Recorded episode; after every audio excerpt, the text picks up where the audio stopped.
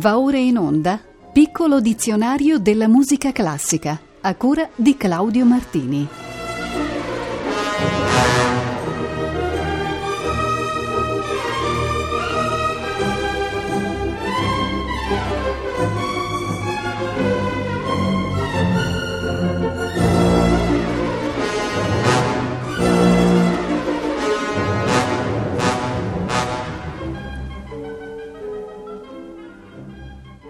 Buonasera alle ascoltatrici e agli ascoltatori di Rete Toscana Classica.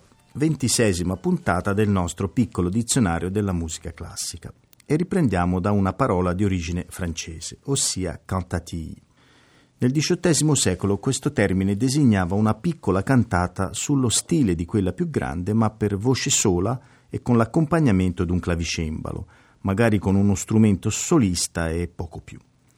I temi trattati dalle cantatie, d'una poesia leggera e senza ricerca drammatica, si possono iscrivere tra i divertissement dell'opera o dell'opera ballet. E dunque musica convenzionale, mondana, sempre elegante. Per darvene un esempio, vi propongo adesso l'aria Régnier aimable indifference, tratta dalla cantatie L'étincelle, la scintilla, di Christophe Lemenu de Saint-Philibert compositore francese vissuto tra il 1720 ed il 1774. Monica Gonzalez, soprano, accompagnata da un gruppo di solisti ungheresi.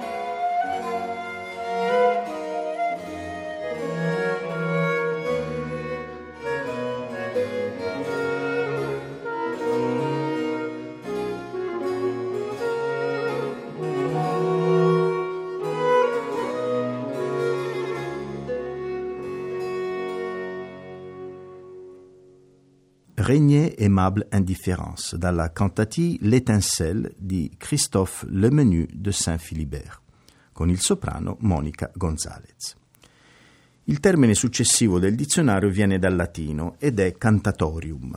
Il cantatorium era una raccolta di canti della messa e dei brani riservati al solista nella liturgia della parola, che comportava anche semplici risposte da parte dell'assemblea dei fedeli.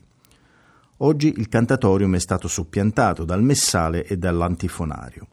I più celebri cantatorium della storia sono stati quelli di Monza, fine del VII secolo, quelli di Corvée e Strasburgo e soprattutto quello di San Gallo. Quest'ultimo è il primo manoscritto musicale completo esistente al mondo con notazione medievale pneumatica. Contiene i brani solistici della messa e costituisce una delle fonti principali per la ricostruzione del canto gregoriano copiato e corredato di eleganti neumi nel monastero di San Gallo tra il 922 ed il 926, è rilegato in legno con piatto d'avorio probabilmente realizzato a Bisanzio intorno al 500 e raffigurante scene del combattimento di Dioniso con gli indiani. Il piatto eburneo era appartenuto a Carlo Magno. Da questa preziosa raccolta eccovi un brano esemplificativo e il graduale Qui Sedes dalla terza domenica di Avvento, eseguito da Graduale Project. Qui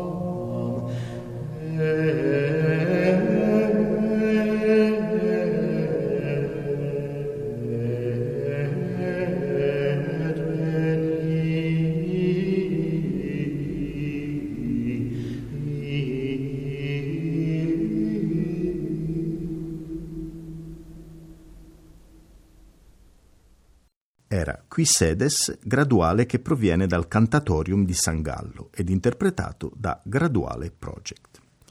E adesso un vocabolo italiano molto celebre, ossia cantautore, colui che interpreta canzoni da lui stesso composte. Ci occuperemo qui solo del fenomeno italiano, anche se esso è stato molto influenzato da analoghe esperienze internazionali. In Italia la parola fu creata, secondo alcuni, nell'ambito della casa discografica RCA da Ennio Melis e Vincenzo Micocci nel 1959 per il lancio di Gianni Meccia. Vi erano già stati personaggi che scrivevano e cantavano le proprie canzoni, come Ettore Petrolini, Edoardo Spadaro, Domenico Modugno. Secondo altri fu lo stesso Modugno a crearla, con canzoni che partivano dalla cronaca. Negli anni Sessanta i cantautori più celebri furono Bindi, Tenco, Paoli, Endrigo, Lauzzi, Gaber, Iannacci e De André. Negli anni 70, in concomitanza con i movimenti politici e culturali del periodo, si diffuse l'utilizzo della canzone per scopo politico e sociale. Musicalmente le influenze si spostano dalla musica francese a quella d'oltremanica ed oltreoceano. Il moltiplicarsi degli esponenti di questa categoria di artisti ha portato al formarsi di diverse scuole cantautorali, anche se la loro definizione specifica è piuttosto vaga e riferita sostanzialmente alla città di nascita o di adozione degli artisti piuttosto che alle loro caratteristiche poetiche. Le più note sono comunque quella genovese, quella romana, la napoletana, la bolognese e la milanese, sebbene il fenomeno si sia poi diffuso su scala nazionale. Ho scelto, molto guidato dal mio gusto personale, di farvi ascoltare questa suggestiva Creuza de Ma, composta in lingua genovese nel 1984 da Fabrizio De André.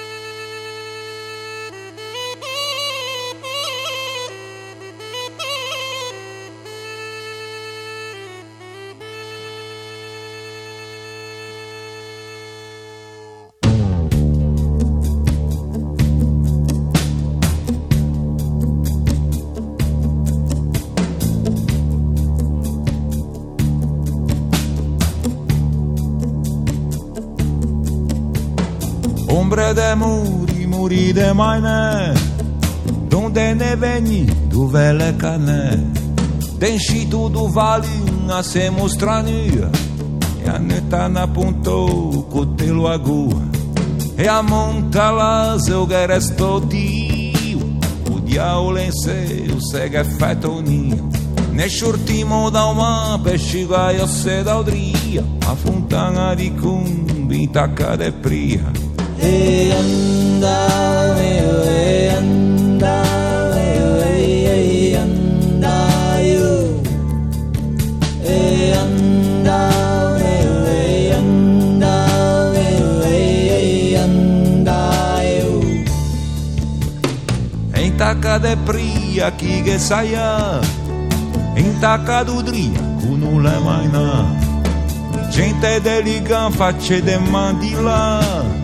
Quei che dulu su preferisciala Figlie de famiglia o du de bun Che tipo a mia le senza o bundum E andau, e andau,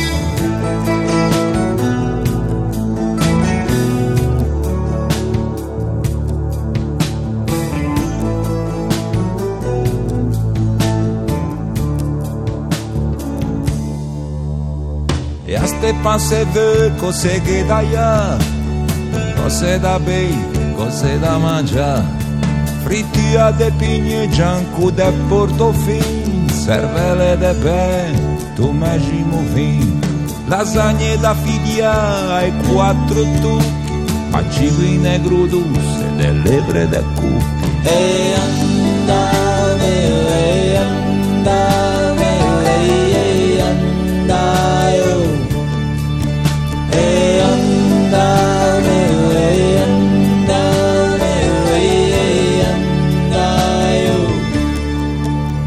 A barca do vinho e naveguemos xiscante, emigrante do rio, o chão inteiro. a matin crechada, poeirura cante, é redigane, enia de fit.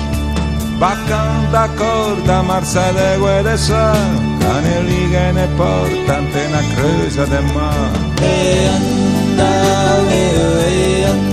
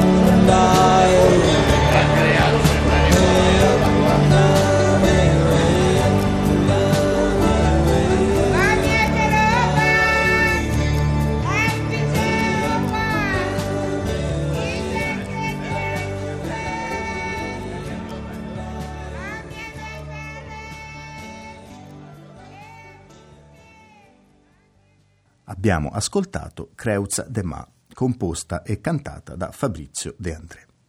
È il momento adesso di parlare del cante hondo, locuzione che definisce uno stile vocale del flamenco, una forma non degradata di musica folclorica andalusa. La locuzione significa canzone profonda. Le tradizionali classificazioni dividono il flamenco in tre gruppi, di cui le forme più profonde e serie sono conosciute appunto come cante hondo. Si esegue normalmente con accompagnamento di chitarra e presenta un andamento melodico in cui si avvertono riflessi di elementi arabi ed ebraici. È contenuto nell'ambito di una sesta ed è ricco di ornamentazioni improvvisate. I testi hanno carattere doloroso e drammatico, vi predominano l'amore ed il senso di una tragica fatalità, o anche argomenti religiosi, come nella Saeta, che descrive i dolori della Madonna. Garcia Lorca lo definiva così. Il cante hondo si accosta al ritmo degli uccelli, alla musica istintiva del nero pioppo e delle onde. È semplice nella sua forma e desuetudine. È anche un raro esempio di canzone primitiva, la più vecchia di tutta l'Europa, laddove i ruderi della storia, i suoi lirici frammenti sono divorati dalla sabbia. Esso appare vivo come al primo mattino di sua vita. Del cante hondo fa parte questa Levante, qui eseguita dal complesso flamenco El Pili.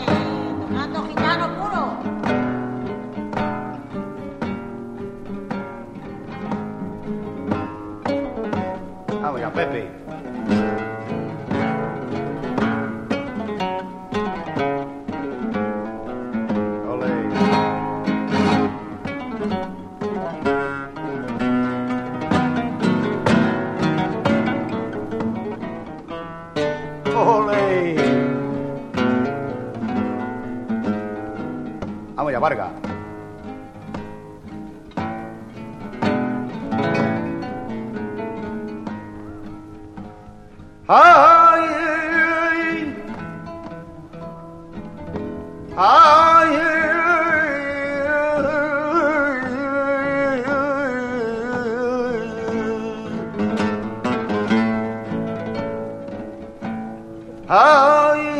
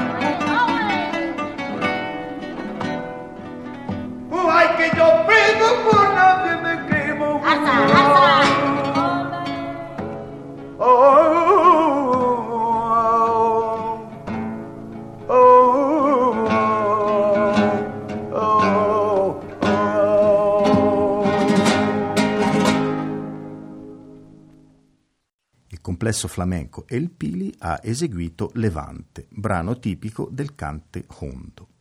Ritorniamo adesso al latino ed incontriamo il vocabolo canticum.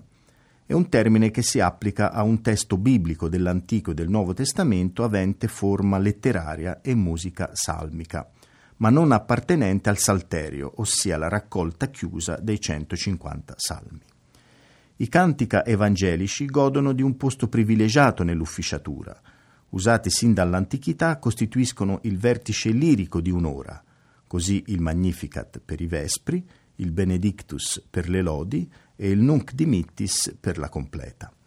Sempre nella Bibbia si trova un libro poetico dal titolo Canticum Canticorum il Cantico dei Cantici, fonte letteraria di innumerevoli antifone e mottetti, nonché del celebre ciclo polifonico dei 29 mottetti palestriniani che ne riprende il nome. E proprio da questa fondamentale raccolta di Giovan Battista da Palestrina vi trasmetto Adiuro vos filie Jerusalem, nell'esecuzione dello Hilliard Ensemble diretto da Paul Hilliard.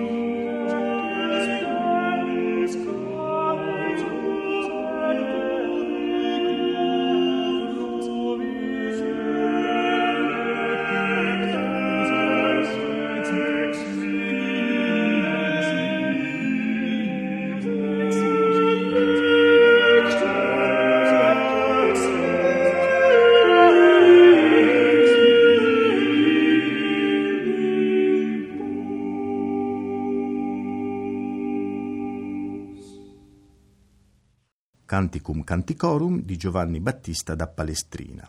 Era il mottetto Adiuro vos filie Jerusalem, con lo Hilliard Ensemble diretto da Paul Hillier.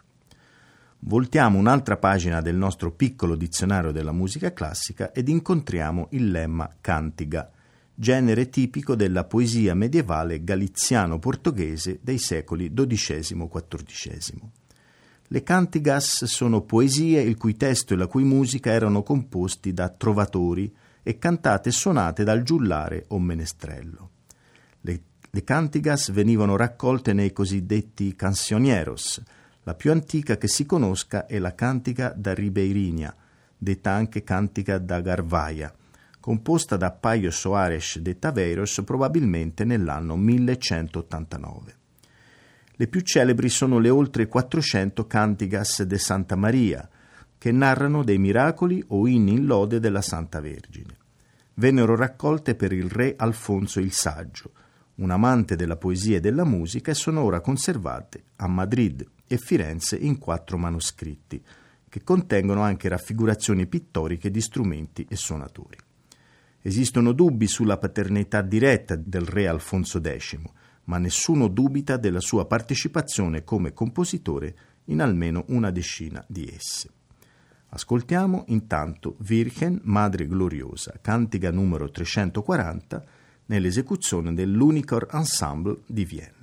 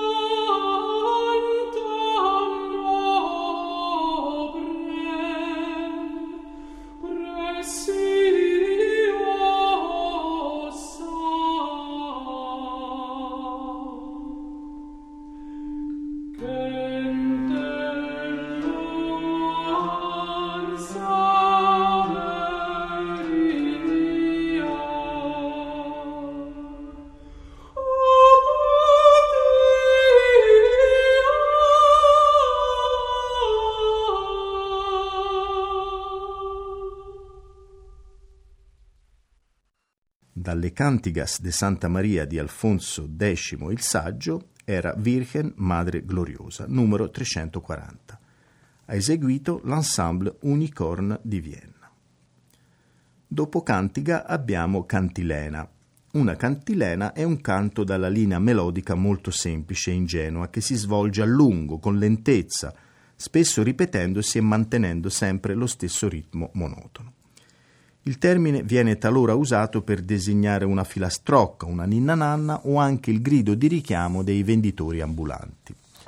Ma se restiamo in ambito classico possiamo notare come nel Medioevo il termine latino cantilena significasse canto o canzone in genere, e quindi anche le canzoni di gesta.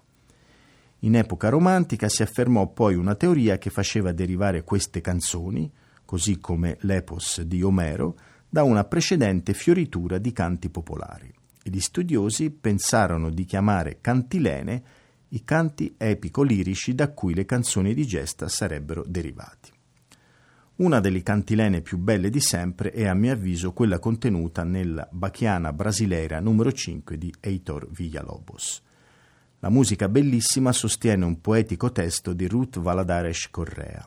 Dicono i primi versi All'imbronire una nuvola rosea e trasparente fluttua nello spazio, bella e sognante. Sorge nell'infinito la luna dolcemente, adornando la sera come una dolce fidanzata. Elina Garanca ne dà una bella interpretazione accompagnata dalla Staatskapelle di Dresda sotto la conduzione di Fabio Luisi.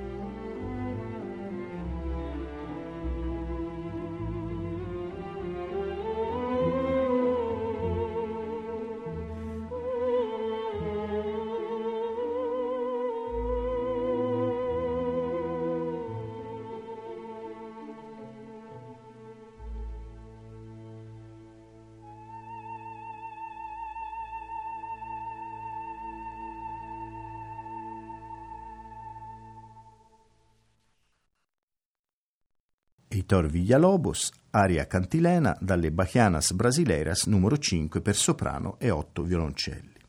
La voce era quella del mezzosoprano Elina Garanca, Fabio Luisi ha diretto la Staatskapelle di Dresda. La trasmissione concluderà stasera con due termini latini molto simili. Il primo è canzio, vocabolo usato in epoca medievale per indicare in senso lato un brano vocale o, in senso più specifico, un canto monodico su testo latino, per lo più, ma non necessariamente, di carattere sacro. Il termine fu però impiegato anche in epoca barocca e tardo-barocca nella prima accezione e assunse spesso un'aggettivazione che ne indicava la provenienza geografica, solitamente collegata alla nazionalità del compositore. Troviamo così brani denominati canzio anglicana o gallica, germanica, polonica, oppure vi erano aggettivazioni relative alla natura della canzio, ad esempio armonica o funebris ho pensato di proporvi un brano intitolato Es Mars, sottotitolo Canzio Gallica, composta da Samuel Scheidt nel quadro della sua raccolta Tabolatura Nova del 1624. Si tratta di alcune variazioni scritte su un canto che era tra i più popolari nel XVII secolo. Lo esegue qui la Capella della Torre diretta da Catarina Boim.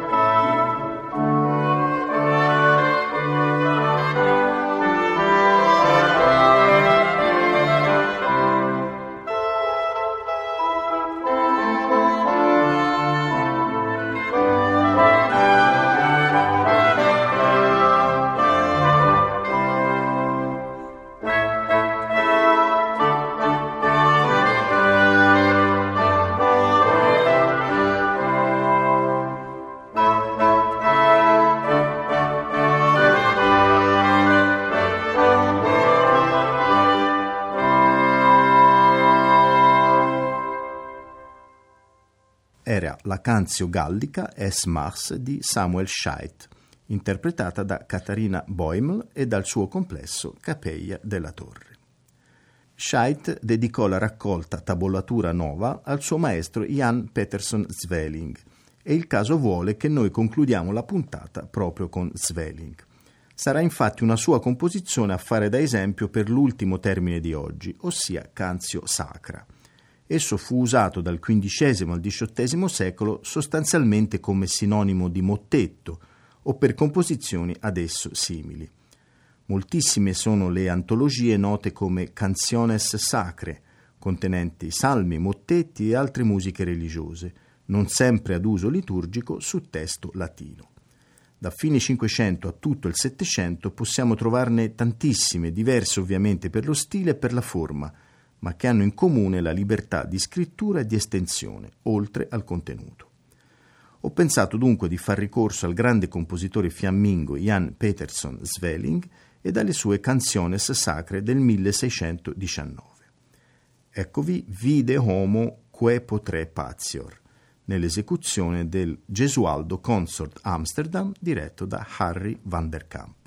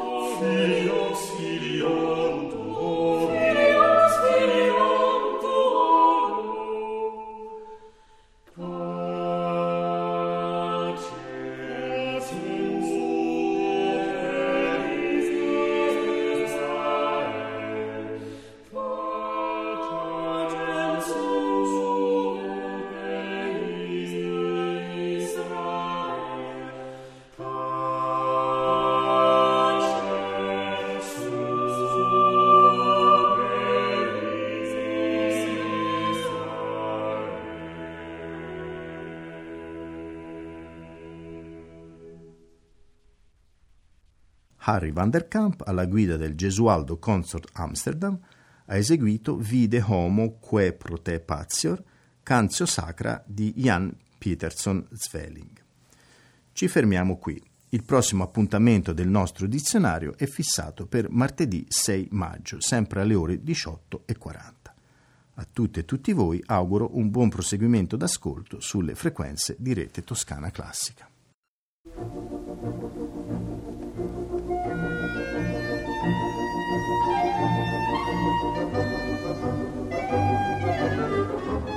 Abbiamo trasmesso Piccolo dizionario della musica classica a cura di Claudio Martini.